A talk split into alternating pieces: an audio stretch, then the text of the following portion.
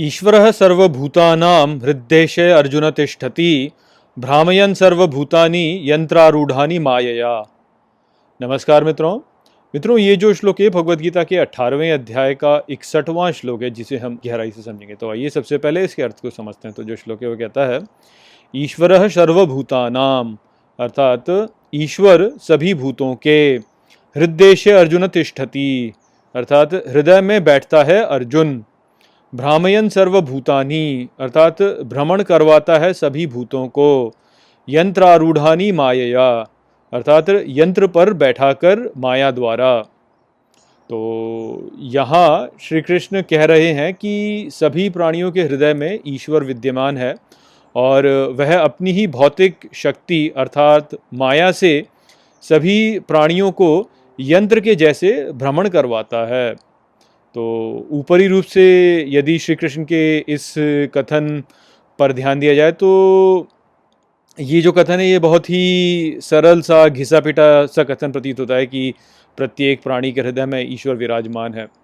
किंतु जिस संदर्भ में इसे कहा जा रहा है उसे समझने का प्रयास कीजिए, क्योंकि यहाँ पर श्री कृष्ण जो कह रहे हैं, वह बहुत बहुत महत्वपूर्ण है।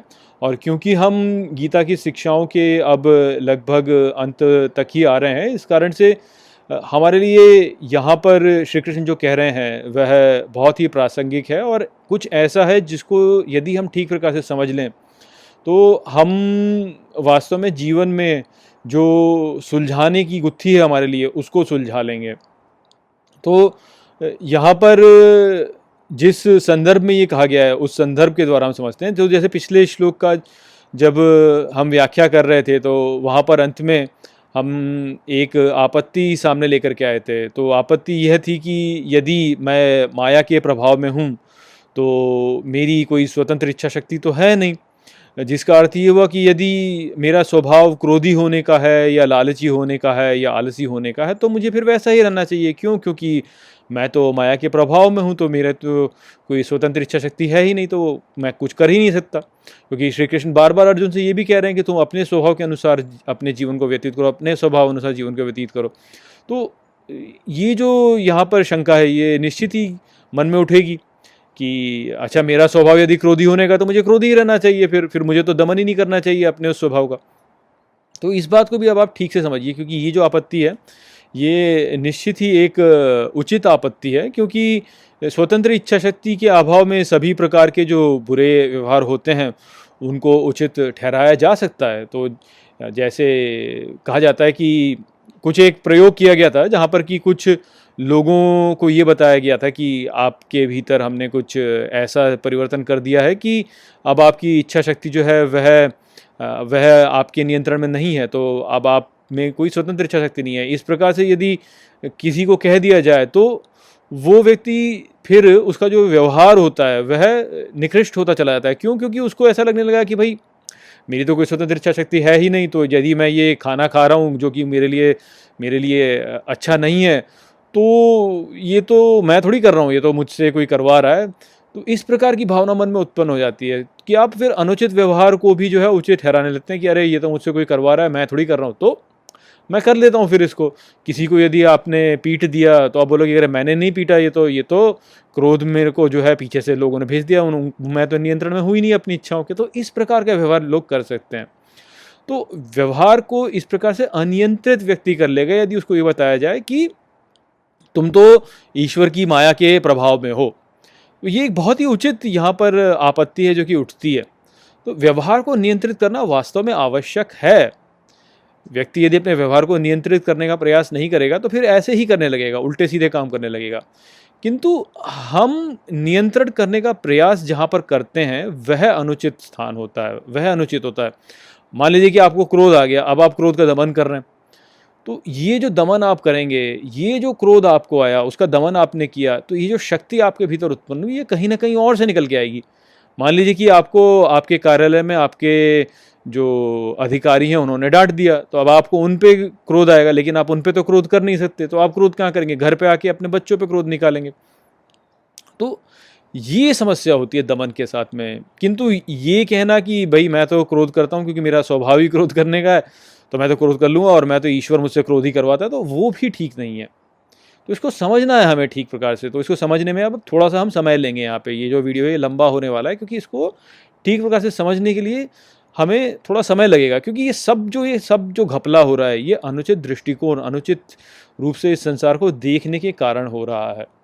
तो वास्तव में हमारे भीतर ही जो क्रोध, वासना, लोभ आदि उत्पन्न होते हैं, ये इसलिए उत्पन्न होते हैं क्योंकि हम जो माया द्वारा हमारी अंतर्निहित प्रकृति है, उसको बलपूर्वक नियंत्रित करने का प्रयास कर रहे होते हैं और माया के साथ में सहज नहीं हो पाते हैं। अर्थात माया जो कर रही है हम उसको स्वीकार नहीं कर पाते हैं। इसी कारण से हमारे भीतर क्रोध, वासना, लोभ, ये सब उत्पन्न होते हैं। तो पहले तो सबसे पहले तो आप ये समझिए, इसको तीन भागों में समझेंगे। सबसे पहले आप ये समझिए कि माया जो है, वह ईश्वर की शक्ति है। और ईश्वर जो है, वह माया का उपयोग करके हमसे कार्य करवाता है। और ईश्वर जो है, वह स्वाभाविक रूप से ही शुभ है। इस प्रकार से उसकी जो शक्ति है, वह भी शुभ है। जिसका अर्थ यह हुआ कि माया के प्रभाव में किया गया हमारा जो भी कार्य होता है, वह सभी कार्य वास्तव में शुभ होता है। तो इसके द्वारा हम यह निष्कर्ष निकाल सकते हैं कि इस संसार में किए गए सभी कार्य शुभ कार्य हैं, क्योंकि सभी जो हैं, वह माया के प्रभाव में तो माया वास्तव में बुरा कार्य नहीं करती है। इस बात को समझ लीजिए। सबसे पहली बात जो आपको समझनी है वो यह है कि माया के प्रभाव में किया गया कोई भी कार्य बुरा कार्य नहीं है। कोई भी कार्य बुरा कार्य नहीं है। कोई भी कार्य बुरा कार्य नहीं है। ईश्वर के द्वारा किया गया कोई भी कार्य जो है वह बुरा हो ही नहीं सकता। तो माया के द्वारा किया गया कोई भी कार्य बुरा कार्य नहीं है। तो हमें कार्य जो हैं, वह बुरे प्रतीत होते हैं क्योंकि हम अपने सीमित दृष्टिकोण से उस कार्य को देख रहे होते हैं और उस पर एक ठप्पा लगा देते हैं कि ये कार्य बुरा है, ये कार्य अच्छा है। अपने दृष्टिकोण से हम उस पर ठप्पा लगाते हैं क्योंकि हमारे भीतर यह क्षमता नहीं है कि हम उस कार्य के संपूर्ण औचित्य को समझ पाएँ। तो हम केवल अपने दृष्टिकोण से उस पर एक ठप्पा लगा देते हैं कि ये कार्य बुरा है, ये कार्य अच्छा है। वास्तव में माया द्वारा किए गए सभी कार्य शुभ हैं। माया द्वारा किए गए सभी कार्य शुभ हैं। ठीक है? तो ये समझ लीजिए आप कि माया द्वारा किए गए सभी कार्य शुभ हैं। अब इसको जो है आप एक उदाहरण से हम समझ सकते हैं। तो मान लीजिए कि एक व्यक्ति है ए, जो कि एक मनोविकृति से ग्रस्त है। और कल्पना कीजिए कि अपने सुख और आनंद के लिए उन्होंने एक व्यक्ति बी की हत्या कर दी। तो व्यक्ति ए ने इस कार्य को अपने सुख के लिए किया, उसने बी की हत्या कर दी। तो अब इसको यदि आप देखेंगे तो आप क्या बोलेंगे कि अरे देखो, ये तो कितना बुरा कार्य होगा, ये तो एक एक घृणात्मक कार्य है जहाँ पर कि एक व्यक्ति बी की हत्या कर दी एक राक्षस ने, जो कि व्यक्ति ए है, इस प्रकार से बोलेंगे, किंतु हमने अभी क्या समझा? माया द्वारा किए गए सभी कार्य शुभ हैं, और हम सब माया के प्रभाव में हैं, अर्थात हम सब अपने सभी कार्य माया के प्रभाव में करते हैं। तो माया द्वारा किए गए तो सभी कार्य शुभ हैं तो ये कार्य जो है, ये भी शुभ है। पर आप इसको शुभ नहीं मानते। क्यों शुभ नहीं मानते आप इसको? आप इसको शुभ इसलिए नहीं मानते क्योंकि आप मृत्यु से भय करते हैं। आप एक सीमित व्यक्ति हैं आप स्वयं को एक सीमित व्यक्ति मानते हैं, आप अपने शरीर के साथ में तादाद में करके बैठे हैं, आप स्वयं को सीमित शक्ति व्यक्ति मानते हैं और आप मृत्यु से भय करते हैं क्यों? क्योंकि यदि मृत्यु हो जाएगी तो मेरा शरीर नष्ट हो जाएगा तो मैं भी नष्ट हो जाऊँगा। तो आप मृत्यु से भय करते हैं। क्योंकि आप मृत्यु से भय करते हैं और बी की मृत्यु हो गई, इसलिए आप इस कार्य से घृणा करने लगते हैं। और जब आप इससे घृणा करने लगते हैं, आप बोलते हैं कि ये तो बड़ा ही दुर्भाग्यपूर्ण कार्य हो गया, बी की मृत्यु हो गई, कितना दुर्भाग्यपूर्ण कार्य हो गया। तो इस प्रकार से जब आप देखते हैं तो आप इस घटना को बोलते हैं कि ये घटना बुरी घटना है। अपने दृष्टिकोण से देख करके आप बोल रहे हैं कि ये घटना बुरी घटना है। तो हम एक एक व्यक्ति के रूप में मृत्यु को अशुभ मानते हैं, क्योंकि हम मृत्यु से भय करते हैं। किंतु यदि सार्वभौमिक दृष्टिकोण से देखा जाए तो मृत्यु किसी भी अन्य घटना के अनुरूप एक सामान्य सी घटना है, जिसका भी जन्म होगा उसकी मृत्यु होगी। मैं आज मरूँगा या सौ दिन बाद मरूँगा या सौ साल बाद मरूँगा, इसमें बहुत अंतर नहीं पड़ता है। मृत्यु तो होनी है आज हो चाहे सौ वर्ष पश्चात हो। तो मृत्यु कोई ऐसे कोई बहुत, कोई बुरी ऐसी घटना नहीं है, ये तो होनी ही है। जो होना है उससे क्या घृणा करना, वो तो होना ही है। तो इसलिए हम मृत्यु से घृणा इसलिए करते हैं क्योंकि हम भय करते हैं मृत्यु से, किंतु मृत्यु ऐसे अपने आप में कोई बुरी घटना नहीं है। तो हम पहले से ये जान चुके हैं कि ईश्वर सभी भूतों में निवास करते हैं, उनमें वह अपनी माया की शक्ति से उनको प्रभावित करके उनके कार्य करवाते हैं। तो इसका अर्थ ये है कि ए ने वास्तव में कोई कार्य यहाँ पे किया ही नहीं, क्योंकि ए में भी तो ईश्वर विद्यमान है। हम कैसे कह दें कि ए में ईश्वर विद्यमान नहीं है? ए में ईश्वर विद्यमान, सब में ईश्वर विद्यमान है तो ए में भी ईश्वर विद्यमान है।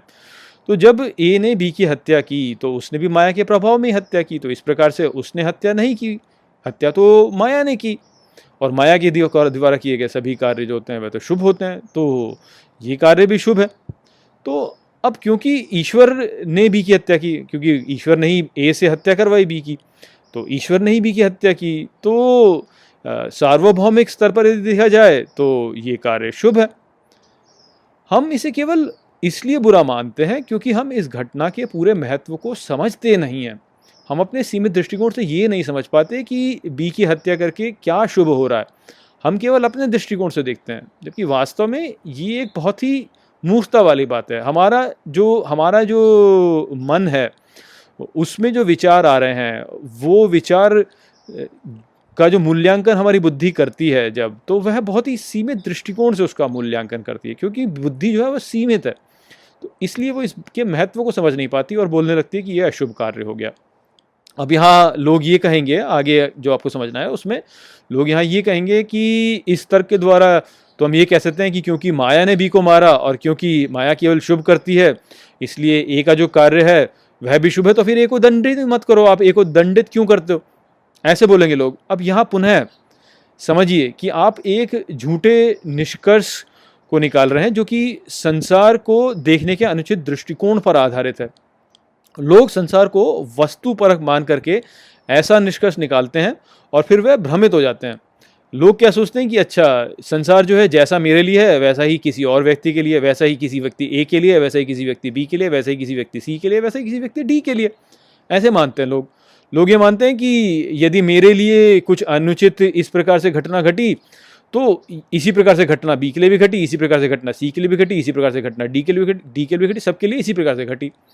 तो लोग जो है, वह इसको, इस संसार को वस्तुपरक मानते हैं और वो अपने दृष्टिकोण को जो है सार्वभौमिक दृष्टिकोण मान करके सभी को जो है उसी में, उसी के द्वारा उसका मूल्यांकन करने लगते हैं कि मेरा जो दृष्टिकोण है ये सार्वभौमिक है और सबको जो है इसी दृष्टिकोण के अनुसार मूल्यांकित होना चाहिए, सबको इसी दृष्टिकोण के अनुसार चलना चाहिए। जबकि ऐसा है नहीं। ये संसार जो है, ये व्यक्ति परक है। जैसी आपकी मान्यता होगी, ये संसार उसी के अनुरूप ढल जाएगा आपके लिए।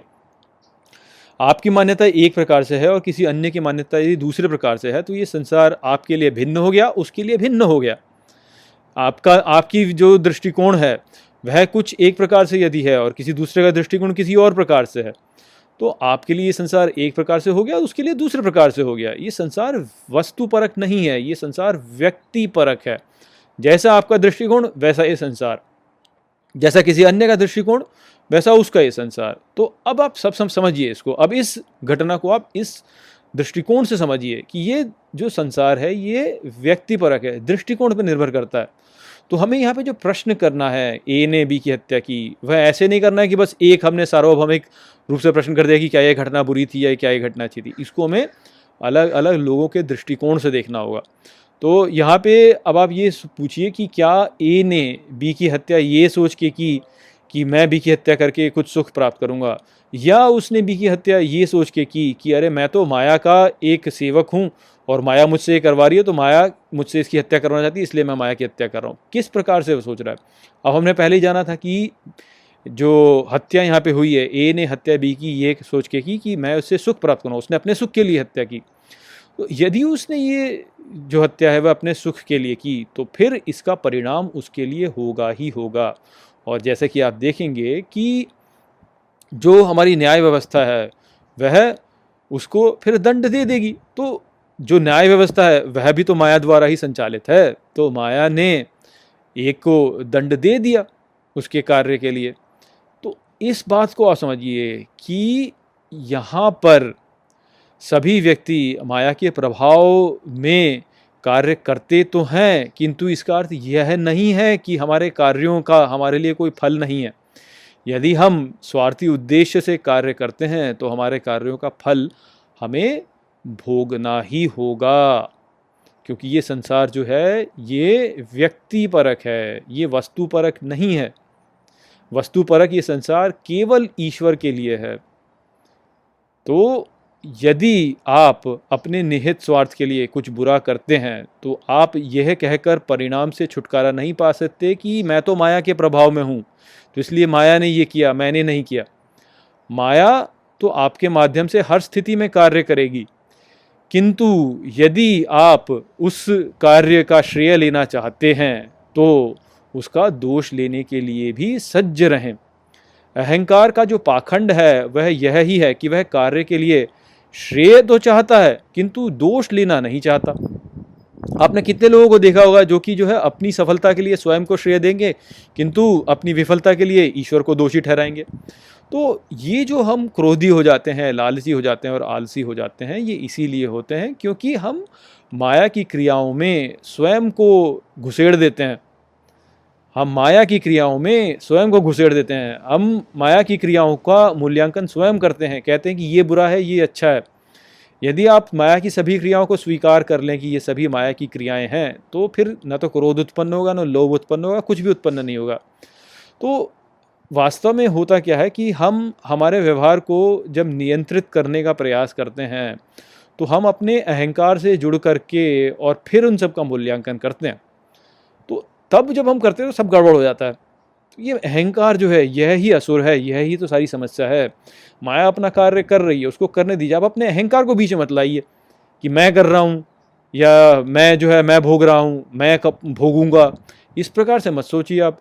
यदि आप ऐसे सोचना बंद कर देंगे तो सब कुछ ठीक से चलने लगेगा। तो जहाँ पे हमें नियंत्रण करने की वास्तव में आवश्यकता है, वह अपने अहंकार को बीच में लाने की जो हमारी भाव है इसको नियंत्रित करने की आवश्यकता है। यदि हम अपने अहंकार को बीच में न लाएँ, वहाँ पे अपना नियंत्रण कर लें तो सब ठीक हो जाएगा। तो समझिए कि यहाँ पर इस संसार में सभी जो व्यक्ति हैं, वह माया के प्रभाव में हैं। अर्थात उन सभी के भीतर ईश्वर विद्यमान है और वो उनसे कार्य करवा रहा है। वे तो केवल यंत्र हैं, ईश्वर वास्तव में करता है। तो जब भी कोई कार्य होते हुए आप देखें तो आप ये सोचिए कि ईश्वर उस कार्य को कर रहा है। ये मत सोचिए कि ये व्यक्ति कर रहा है, सोचिए कि ईश्वर कर रहा है। जब आप ऐसे सोचेंगे, तब आप वास्तव में उचित दृष्टिकोण विकसित कर पाएँगे। ईश्वर जो करता है, सब शुभ करता है। तो कोई भी कार्य जो कोई व्यक्ति कर रहा है, वह सब शुभ कार्य हो रहे हैं। तो उनको ऐसे मूल्यांकन मत कीजिए कह रही ये अशुभ हो रहा है, वो शुभ हो रहा है, ये अशुभ हो रहा है, ये शुभ हो रहा है, वो बुरा हो रहा है, ये अच्छा हो रहा है। ऐसे मत सोचिए। केवल ये सोचिए कि ईश्वर कर रहे हैं कार्य ईश्वर की माया कर रहा है वो। इस प्रकार से सोचिए। जब इस प्रकार से सोचेंगे तो आप हर कार्य को स्वीकार करेंगे। माया की उस, जो क्रियाएँ हैं, उसको स्वीकार करेंगे। क्रोध कैसे उत्पन्न हो सकता है ऐसी स्थिति में, जब आप हर किसी को ऐसे स्वीकार कर लेंगे? क्रोध उत्पन्न ही नहीं होगा। और ये मत मानिए कि सब कुछ मेरा है, या ये उसका है, ये उसका है, ऐसा मत मानिए। सब कुछ जो है ये ईश्वर का है। जब ऐसे सोचेंगे तो अब लोभ कहाँ से उत्पन्न होगा? लोभ उत्पन्न हो ही नहीं सकता। लोभ तो केवल तब उत्पन्न होता है जब व्यक्ति ये सोचता है कि ये मेरा है और वो उसका है, और जो मेरा कम है, उसका अधिक है तो मैं उसका ले लूँ। इस प्रकार से सोचता तभी तो लोभ उत्पन्न होता है। जब व्यक्ति ये जान लेगा कि हर किसी में ईश्वर उत्पन्न उपस्थित है, मुझमें भी ईश्वर उपस्थित है तो सब कुछ सबका है तो लोभ उत्पन्न होने का सवाल ही पैदा नहीं होता। ऐसे में लोग उत्पन्न ही नहीं होगा। तो ये जब व्यक्ति समझ लेगा, अपने अहंकार को बाहर कर देगा तो फिर वो अपने आप में स्थित हो पाएगा और तब वह समझ पाएगा कि मेरा जो स्वधर्म है, वह क्या है? मेरे, मेरी जो प्रवृत्ति है, वह क्या है? क्योंकि कार्य फिर स्वतः आने लगेंगे। सब कुछ जब ईश्वर का प्रसाद मान के व्यक्ति स्वीकार करेगा तो फिर स्वतः कार्य उसके लिए आने लगेंगे कि अच्छा मुझे ये कार्य करना है क्योंकि मुझे करना है। ये कार्य करना है क्योंकि मुझे करना है। वो कार्य मुझे नहीं करना है क्यों? क्योंकि मुझे तो किसी में रुचि ही नहीं है। मुझे कोई उत्तेजना चाहिए ही नहीं तो मैं किसी के पास क्यों जाऊँ? कुछ करने के लिए, ये करने के लिए क्यों जाऊँ, वो करने के लिए जाऊँ? जो कार्य मेरे पास आ गया, वह ही मेरा स्वधर्म है, उसी कार्य को मैं करूँगा जो मुझे करना है। तो ऐसे व्यक्ति करने लगता है, जब ऐसे व्यक्ति करने लगता है, तब उसके लिए ईश्वर वो कार्य भेजते हैं, जो वो वो करने के लिए जन्मा है। तो जैसे अर्जुन के लिए, यहाँ पर ऐसा तो नहीं कि अर्जुन ने खुद से सोचा कि नहीं, मैं ये पांडवों को पांडवों को सम्राट बना करके जो है, मैं युद्ध करूँ युद्ध करूँ, युद्ध सीधे उसकी झोली में आ गया, टपक गया उसकी झोली में। अर्जुन की झोली में टपक गया है, युद्ध तो अब वो कर रहे हैं उसको। तो इसीलिए श्री कृष्ण कह रहे हैं कि करो इस युद्ध को तुम। क्यों? क्योंकि ये तुम्हारी झोली में टपका है, मैंने टपका है ये। मैं चाहता हूँ कि तुम करो, मैं इनका विनाश करना है, तुम्हें एक निमित्त के रूप में रूप में उपयोग कर रहा हूँ।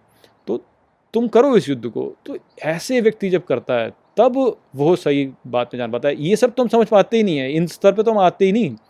हम तो पहले अहंकार को ही नहीं समझ पाते हैं। अब तो अहंकार में लेकर के और फिर बोलेंगे, धर्म की रक्षा करूँगा। बड़ा बड़ा साम्राज्य बनाऊँगा, ये करूँगा, वो करूँगा। ये जब करोगे तो निश्चित ही आपको क्रोध आना लोभ आना ये सब निश्चित ही कि आएगा। और फिर आप बोलो कि नहीं, मैं ऐसे इस पर नियंत्रण पाऊँगा, अपने क्रोध पर नियंत्रण पाऊँगा तो कुछ नहीं होता है ऐसा ऐसा हो नहीं पाता है फिर।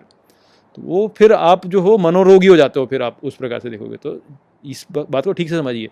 इस संसार में जो भी कार्य हो रहे हैं, माया के प्रभाव में हो रहे हैं, ईश्वर द्वारा कराए जा रहे हैं, सारे शुभ हैं। कोई भी अशुभ नहीं है। और आप बस अपने अहंकार को हटा दीजिए। जहाँ इधर उधर मत भागिए कि मुझे ये पाना है, वो पाना है। कार्य स्वतः आपके लिए आएगा, जब आप ऐसे हर कार्य को स्वीकार कर लेंगे। तो इसीलिए श्री कृष्ण यहाँ पे कह रहे हैं कि ईश्वर सभी के हृदय में स्थित, विराजमान है, बैठा है, सबको यंत्र के रूप में उपयोग कर रहा है। तो स्वयं भी ईश्वर के हाथ के यंत्र बन जाओ और कार्य को करो। बस। तमेव शरण गच्छ, सर्वभावेन भारत। तत्प्रसादात पराम शांतिम स्थानम प्राप्स्यसी शाश्वतम। मित्रों, ये जो श्लोक है भगवत गीता के अठारहवें अध्याय का बासठवां श्लोक है, जिसे हम गहराई से समझेंगे। तो आइए सबसे पहले इसके अर्थ को समझते हैं। तो जो श्लोक है, वो कहता है, तमेव शरणम गच्छ अर्थात, उसकी ही शरण में जाओ, सर्वभावेन भारत अर्थात, सभी भावों द्वारा हे भारत, तत्प्रसादात परम शांतिम अर्थात, उसके प्रसाद से परम शांति स्थानम प्राप्स्यसी शाश्वतम अर्थात, के शाश्वत स्थान को प्राप्त करोगे। तो अंत में अब श्री कृष्ण अर्जुन से कहते हैं कि तुम सभी भावों से ईश्वर की शरण में जाओ और कहते हैं आगे कि उस, इस प्रकार तुम्हें ईश्वर की कृपा प्राप्त होगी, जो तुम्हें शाश्वत शांति का स्थान प्रदान करेगी।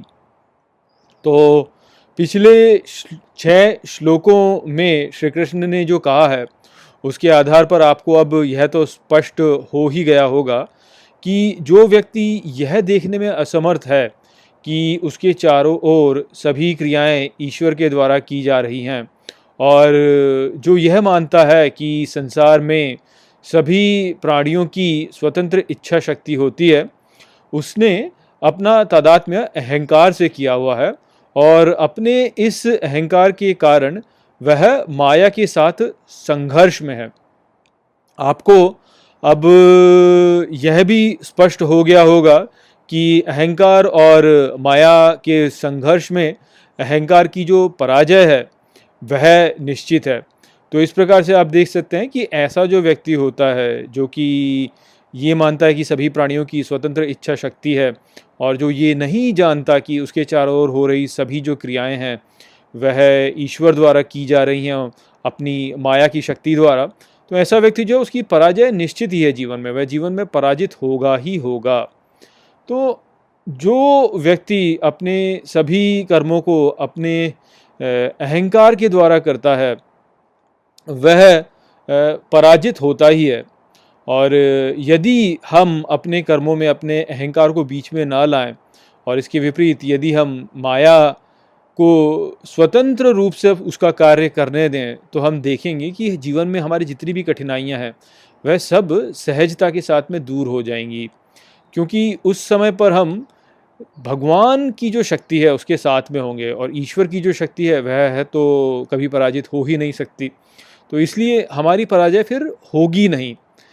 तो ये जो बात है, इसको हम समझ नहीं पाते और हम अपने अहंकार को बीच में ले आते हैं। हमारी समस्या यह ही है कि हम इस संसार में जो प्रवाह चल रहा है, उसके साथ नहीं जाते और उसके विपरीत होकर के हम कहने लगते हैं कि ब्रह्मांड को ऐसा होना चाहिए, ब्रह्मांड को वैसा होना चाहिए। अर्थात हम ब्रह्मांड को अपने अनुसार बनाने के प्रयास में लग जाते हैं। और माया का जो प्रवाह है, माया जिस प्रकार से कार्य करना चाहती है, उसको हम स्वीकार नहीं करते। और क्योंकि हम उसे स्वीकार नहीं करते, इसीलिए जो है हम इस प्रकार के प्रयास करते हैं तो इसी कारण से वास्तव में हमारी हमारी पराजय होती है। हम वास्तव में माया को अपने प्रवाह में बहने देते हैं और स्वयं जो है प्रयास करते रहते हैं, जबकि हमें इसका उल्टा करना चाहिए। हमें माया को प्रयास करने देना चाहिए और हमें उसके साथ में प्रवाह में बहना चाहिए।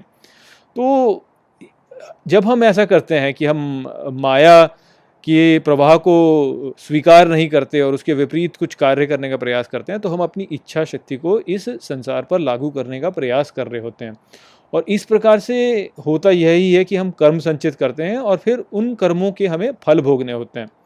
और यहाँ पे दुर्भाग्य की बात यह है कि माया को जो करना होता है, वह तो वह तब भी कर लेती है, क्योंकि ईश्वर जो है उस, वह तो सर्वशक्तिमान है तो वह तो जो करना चाहेगा कर ही लेगा तो वो तो कर ही लेता है अपना कार्य। किंतु हम इस चक्कर में जो है, कर्म संचित कर लेते हैं और दुखों को भोगते हैं फिर। तो हर स्थिति को नियंत्रित करने के विपरीत, यदि हम अपने जीवन में जो कुछ भी आ रहा है, उसे स्वतंत्रता से आने देते हैं और जो कुछ भी जा रहा है, उसे स्वतंत्रता से जाने देते हैं तो इस संसार में हम जो कुछ भी करने आए हैं उसे हम सहजता के साथ में कर लेते हैं। किंतु हम ऐसा कर नहीं पाते। हम आसक्त हो जाते हैं या राग द्वेष में फंस जाते हैं और इसको लेकर के हम जो है, जिसको, जो हमें प्रिय होता है, उसको अपने साथ रखना चाहते हैं, उसे जाने नहीं देना चाहते। और जो हमें अप्रिय होता है, उसे अपने साथ में नहीं रखना चाहते, उसे जाने देना चाहते हैं। तो इस प्रकार से जो है सारी समस्या हमारे लिए खड़ी होती है। यदि हम सब कुछ स्वीकार कर ले तो कोई भी समस्या नहीं हो। किंतु हम सब कुछ स्वीकार कर नहीं पाते, अपने दृष्टिकोण को थोपने लगते हैं। तो जब कोई अहंकार को त्याग देता है और सब कुछ को, सब कुछ को ईश्वर की कृपा के रूप में स्वीकार कर लेता है तो उसका जीवन सरल हो जाता है। वह फिर संघर्ष नहीं करता, वह संघर्ष नहीं करता इस जीवन के साथ में। वह जीवन को सहजता से ले लेता है स्वीकार कर लेता है, क्योंकि वो जानता है कि इस जीवन में जो कुछ भी हो रहा है, वह तो वह तो क्षणभंगुर है। थोड़े समय के लिए है फिर चला जाएगा। तो जिससे मैं आसक्ति कर रहा हूँ, उसको अंततः तो मुझे छोड़ना है ही। या जिससे मैं द्वेष कर रहा हूँ, उसको अंततः मेरे पास आना है ही। तो वह इसलिए इस चक्कर में ही नहीं पड़ता कि भाई, जो आ रहा है उसे आने देता है, जो जा रहा है उसे जाने देता है। वह किसी ऐसे चक्कर में पड़ता ही नहीं। तो हर भाव से प्रभु की शरण लेने का जो अर्थ है, वह वास्तव में यह ही है। कि हम ईश्वर का जो कार्य यहाँ चल रहा है, ईश्वर जो भी कर रहा है यहाँ पे, उस सबको उसकी कृपा के रूप में स्वीकार करें। जो हमें प्राप्त हुआ, वह भी उसकी कृपा है और जो हमें नहीं प्राप्त हुआ, वह भी उसकी कृपा है। मान लीजिए कि आप जीवन में कुछ चाहते थे और वह आप उसे प्राप्त नहीं कर पाए तो वह भी वास्तव में ईश्वर की आप पर कृपा ही है, क्योंकि आपको क्या पता, हो सकता है कि आप उसे प्राप्त कर लेते और फिर बाद में दुख दुख झेलते। कितनी सारी ऐसी चीज़ें हमारे संसार में, हमारे जीवन में आपने देखा होगा, जो कि आपने आरंभ में अपने साथ में ली और बड़े प्रसन्न हुए कि अरे वाह, ये तो मेरे पास में आ गया। और बाद में जो है, वह ही चीज़ जो है, वह आपके लिए दुखदायी हो गई। कितनी बार ऐसा होता है? तो इस बात को यदि हम समझ लें कि जो आ रहा है, उसे आने दें, जो जा रहा है, उसे जाने दें। सबको ईश्वर की कृपा है। जो मिला, वह भी ईश्वर की कृपा है। जो नहीं मिला, वह भी ईश्वर की कृपा है। सब कुछ यहाँ पे अच्छा हो रहा है। सारी क्रियाएँ यहाँ पे शुभ हैं। सारी क्रियाएँ शुभ हैं यहाँ पे। तो मेरे साथ जो कुछ भी हुआ है, वो अच्छा ही हुआ। तो इसीलिए तो कहते हैं जो हुआ अच्छा हुआ। तो वो यह ही बात है, जो जो व्यक्ति इस बात को समझ जाता है ना, वह व्यक्ति फिर बिना किसी चिंता के ईश्वर का यंत्र बन जाता है और परम शांति को प्राप्त करता है। उसको फिर किसी बात की चिंता नहीं रहती कि अरे, ये ना हो जाए, वो ना हो जाए। हमारे साथ में क्या है? जीवन में दुख क्यों है? जीवन में दुख इसीलिए है क्योंकि हम अनिश्चितताओं से घिरे हुए हैं। हम भविष्य की चिंता करते हैं कि भविष्य में मेरे साथ में ऐसा ना हो जाए, वैसा ना हो जाए। इसीलिए फिर जो है हम धन संचित करते हैं, शक्ति संचित करते हैं। और शांति हमें मिल नहीं रही होती है तो शांति को फिर हम किसी ऐसे स्थान पर ढूंढते हैं जहाँ वो हमें सरलता से प्राप्त हो जाता है। इसीलिए फिर हम ड्रग्स लेते हैं या यौन व्यभिचार, ये सब करने लगते हैं। तो ये सब स्वतः ही छुट जाएगा यदि व्यक्ति जो है शांति को प्राप्त कर ले। और शांति को प्राप्त करने का एकमात्र उपाय यह ही है कि हम ईश्वर के आगे आत्मसमर्पण कर दें, उसी की शरण में चले जाएँ। क्योंकि तब हमें पता है कि हम उसकी शरण में हैं जो कि सर्वशक्तिमान है, जो कि सब कुछ कर सकता है। तो हमें उस समय पर सुरक्षा का भाव अनुभव होगा। हमें ये लगेगा कि मैं सुरक्षित हूँ। तो जब मैं सुरक्षित हूँ तो अपने स्वयं के जो सच्चिदानंद स्वरूप में मैं स्वयं को स्थित कर पाऊँगा तब। तब मैं शांत हो जाऊँगा और शांत हो जाऊँगा तो अपने आप, अपने वास्तविक आनंद स्वरूप को मैं फिर अनुभव कर पाऊँगा।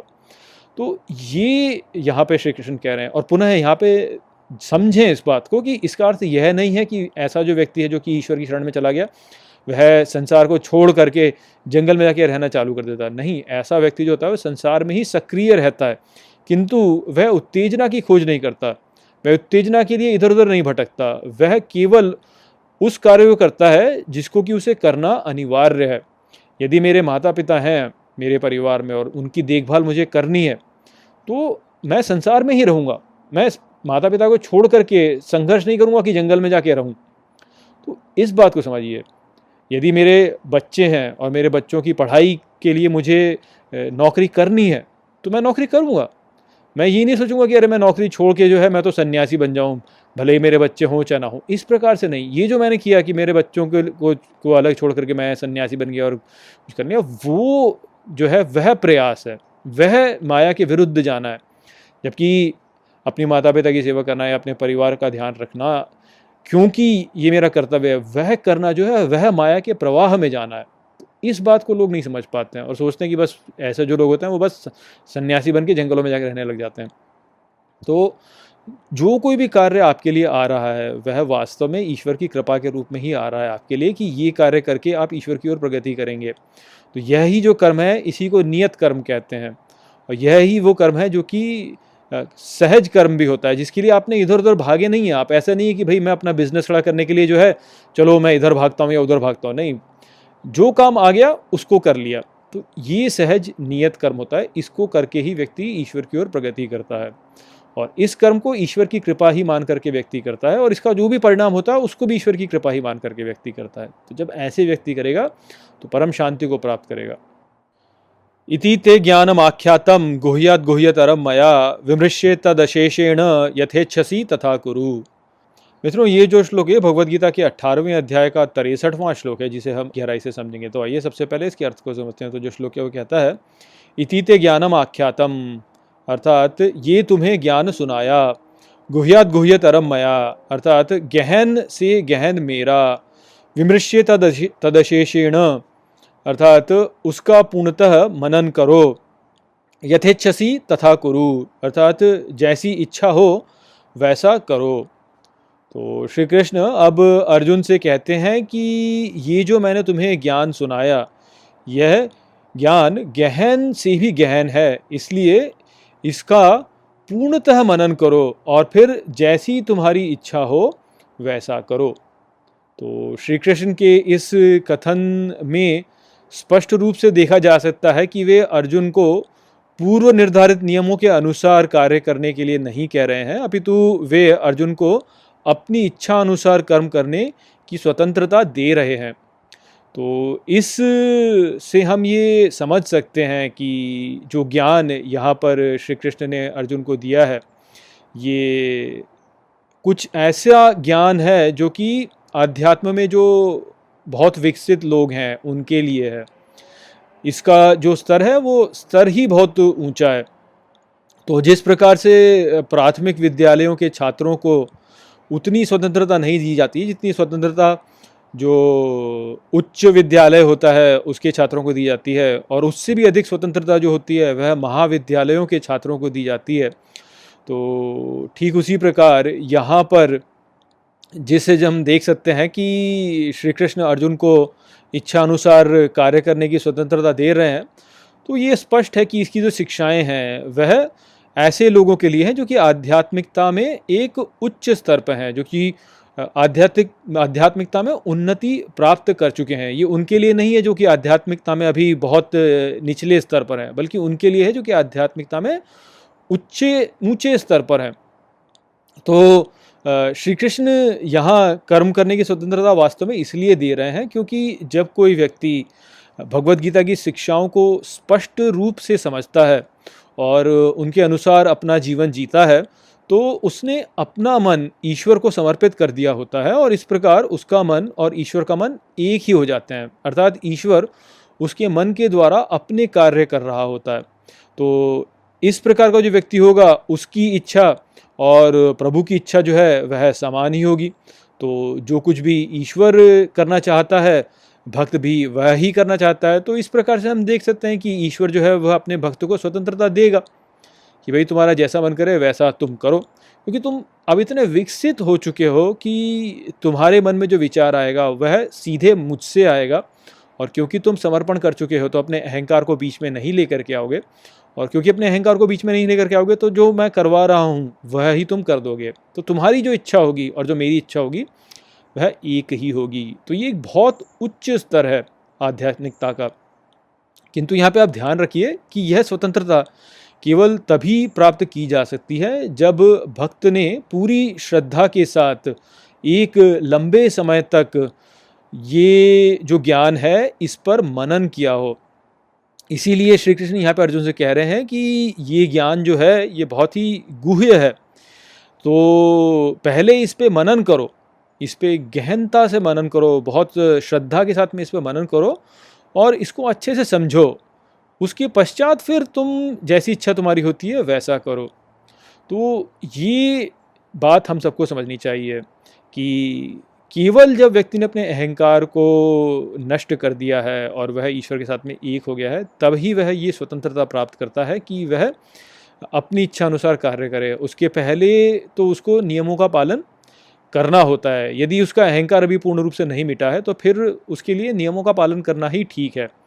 क्योंकि तब जो है, वह अपने अहंकार से जोड़ करके कुछ उल्टे पुल्टे काम कर सकता है। तो इसीलिए इस प्रकार का जो ज्ञान है, वह अज्ञानियों को नहीं दिया जाता था, केवल उनको दिया जाता था, जो कि आध्यात्म में प्रगति कर चुके हैं। आप ऐसे ही किसी भी मूड व्यक्ति को ये ज्ञान यदि दे देंगे तो वह इसको ठीक प्रकार से तो समझ पाएगा नहीं और उल्टा जो है, अहंकार के साथ में जोड़ जोड़ के कुछ भी उल्टे सीधे काम करने लगेगा। तो ये जो स्वतंत्रता दी जा दी जा रही है, वह केवल उनको दी जा रही है, जो कि आध्यात्मिकता में आगे बढ़ चुके हैं।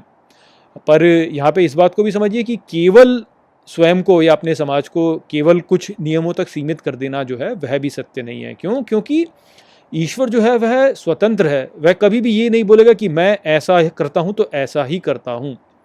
मैं ये नहीं बोला कि आज से मैं ये नहीं करूँगा और आज से मैं केवल वो ही करूँगा। ऐसा ईश्वर कभी नहीं कहेगा। क्योंकि ईश्वर स्वतंत्र है। यदि कोई ये कहे कि आज से मैं ये करूँगा और वो कभी नहीं करूँगा, ये खाऊँगा और वो कभी नहीं खाऊँगा ये पहनूँगा और वो कभी नहीं पहनूँगा।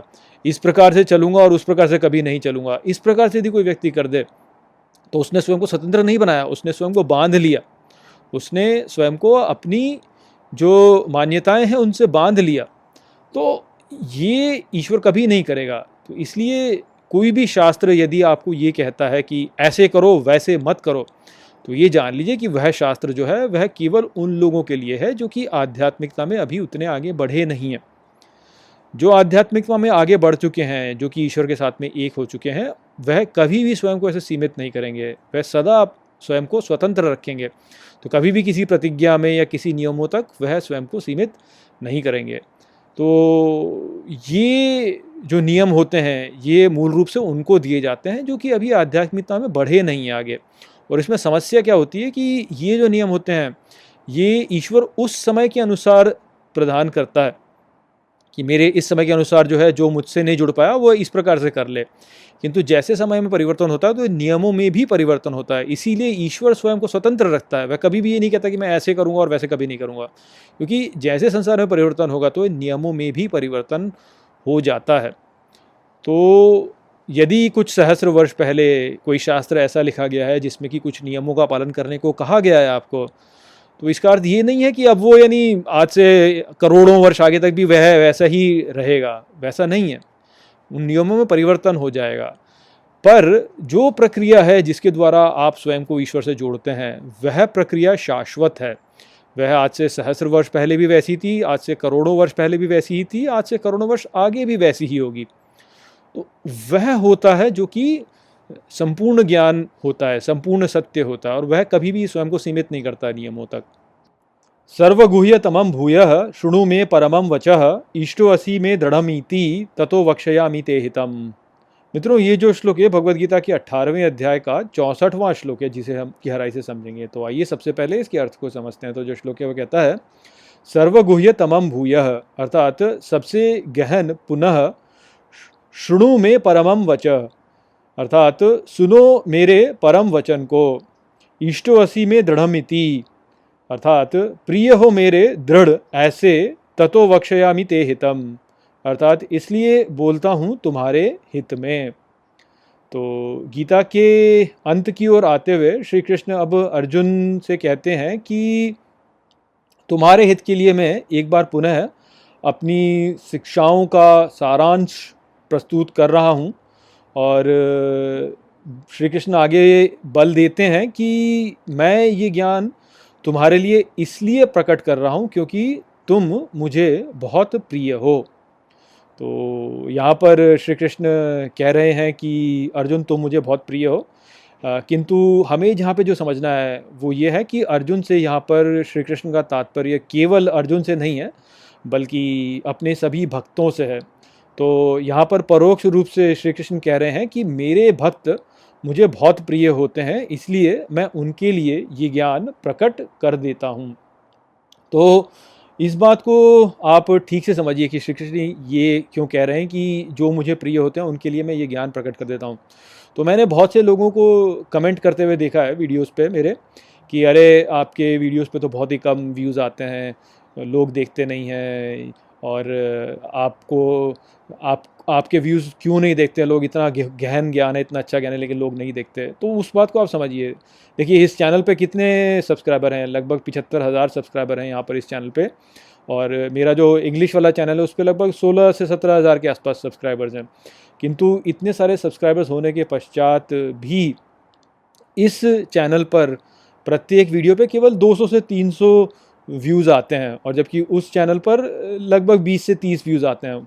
तो यहाँ से स्पष्ट रूप से हम देख सकते हैं कि लोग जो हैं, वह ये तो जानते हैं कि जो गीता की शिक्षाएँ हैं, ये महत्वपूर्ण हैं, इसीलिए सब्सक्राइब कर लेते हैं, सदस्य बन जाते हैं। किंतु तब भी जो है, वह फिर कुछ समय देखने के पश्चात छोड़ देते हैं, वह फिर और सुनते नहीं आगे या वीडियोज़ को और देखते नहीं हैं। तो स्पष्ट होता है इससे कि लोगों को ये तो पता है कि ये ज्ञान बहुत ही महत्वपूर्ण है, किंतु तब भी लोग इस ज्ञान को सुनना नहीं चाहते। तो ये ही तो समस्या है और ये ऐसे ही है वास्तव में, क्योंकि लोग जो हैं वह माया के प्रभाव में तो इस कारण से वह इसके महत्व को नहीं समझ पाते तो जैसे देखिए, हम ये सोचते हैं कि जो लोग हमसे प्रेम करते हैं, जो हमारे प्रियजन हैं, वह हमारा समर्थन करेंगे, हमारे द्वारा किए गए किसी भी कार्य में या किसी भी प्रयास में वो हमारा समर्थन करेंगे, ऐसा हम ऐसा हम मानते हैं। किंतु अब आप देखिए कि मेरी माँ के अतिरिक्त मेरे प्रियजनों में या मेरे मित्रों में से कोई भी और ऐसा नहीं है, जो कि मेरे वीडियोस को नियमित रूप से देखता हो। वहीं दूसरी ओर आप लोग हैं, जो कि मुझसे अपरिचित हैं, किंतु तब भी जो है आप मेरे वीडियोस देखते हैं। तो आप लोग मेरे वीडियोस क्यों देखते हैं, जबकि वो लोग जो कि मुझसे इतना प्रेम करते हैं, मैं जानता हूँ मुझसे बहुत प्रेम करते हैं, किंतु तब भी वो इन वीडियोस को नहीं देखते। वे ये तब भी नहीं समझ पाते कि देखो, हम इससे प्रेम करते हैं और ये इतना इस शिक्षा से प्रेम करता है तो हमें भी समझ, जानना चाहिए, किंतु तब भी उनके मन में वो वो भाव नहीं उठता। तो ऐसा क्यों है? इसका कारण केवल इतना है कि उन्होंने अभी तक इस ज्ञान को प्राप्त करने के लिए श्री कृष्ण का जो प्रेम है, उसे अर्जित नहीं किया है। श्री कृष्ण की जो कृपा होती है वह भी उन्होंने अर्जित नहीं की है। इस कारण से वह ये ज्ञान उनके सामने रखा जाए तो भी जो है उसे देख नहीं पाते। ये भी जानते हैं कि महत्वपूर्ण है, तब भी नहीं उस पर ध्यान देते। तो आप लोग जो हैं, आप लोग देखते हैं, आप लोग इसलिए देखते हैं क्योंकि आपने ये जो कृपा है, ये अर्जित कर ली है। तो इसलिए आप इस ज्ञान में रुचि रखते हैं। तो यदि आप गीता की शिक्षाओं में रुचि रखते हैं तो स्वयं को भाग्यशाली मानिए। और यदि आप गीता की शिक्षाओं को निरंतर धारण भी करते रहते हैं और आप में इतना अनुशासन है कि आप उसे धारण करते रहते हैं, तब तो आप स्वयं को अत्यंत सौभाग्यशाली मानिए कि श्री कृष्ण जो हैं, वह वह आपसे प्रेम करते हैं। आप भगवान श्री कृष्ण के प्रिय हैं। तो वीडियोस में व्यूज़ कम आते हैं, नहीं आते हैं इससे तो कोई अंतर ही नहीं पड़ता है तो ऐसे ही होना है। जिन्होंने श्री कृष्ण की कृपा को प्राप्त किया है, केवल वह ही हैं जो कि इन वीडियोस को अच्छे से देखेंगे, पूरा देखेंगे। मेरे जो वीडियोस हैं उसमें भले 200 से 300 व्यूज़ आते हैं, लेकिन मैं देखता हूँ कि जो उसका एवरेज व्यू ड्यूरेशन टाइम है, वो केवल तीन मिनट होता है। जबकि वीडियो हो सकता है आठ मिनट का हो, लेकिन लोग तीन मिनट में ही छोड़ देते हैं तो उससे भी स्पष्ट होता है कि बहुत सारे लोग ऐसे भी हैं जो कि थोड़ा सा ही देख के बीच में ही छोड़ देते हैं। तो ऐसा ही है, ऐसा ही है ये, क्योंकि श्री कृष्ण ये ज्ञान केवल उसी को देते हैं जो उनको प्रिय होता है। तो इसलिए यदि आपने मेरे सारे वीडियोस अच्छे से देखे हैं, आपको ये ज्ञान समझ में आ गया है तो स्वयं को अत्यंत अत्यंत अत्यंत सौभाग्यशाली मानिए कि श्री कृष्ण आपसे बहुत प्रेम करते हैं। तो ये यहाँ पे श्री कृष्ण का संदेश था। आशा करता हूँ कि मैंने इसको आपको अच्छे से समझा दिया होगा। नमस्ते।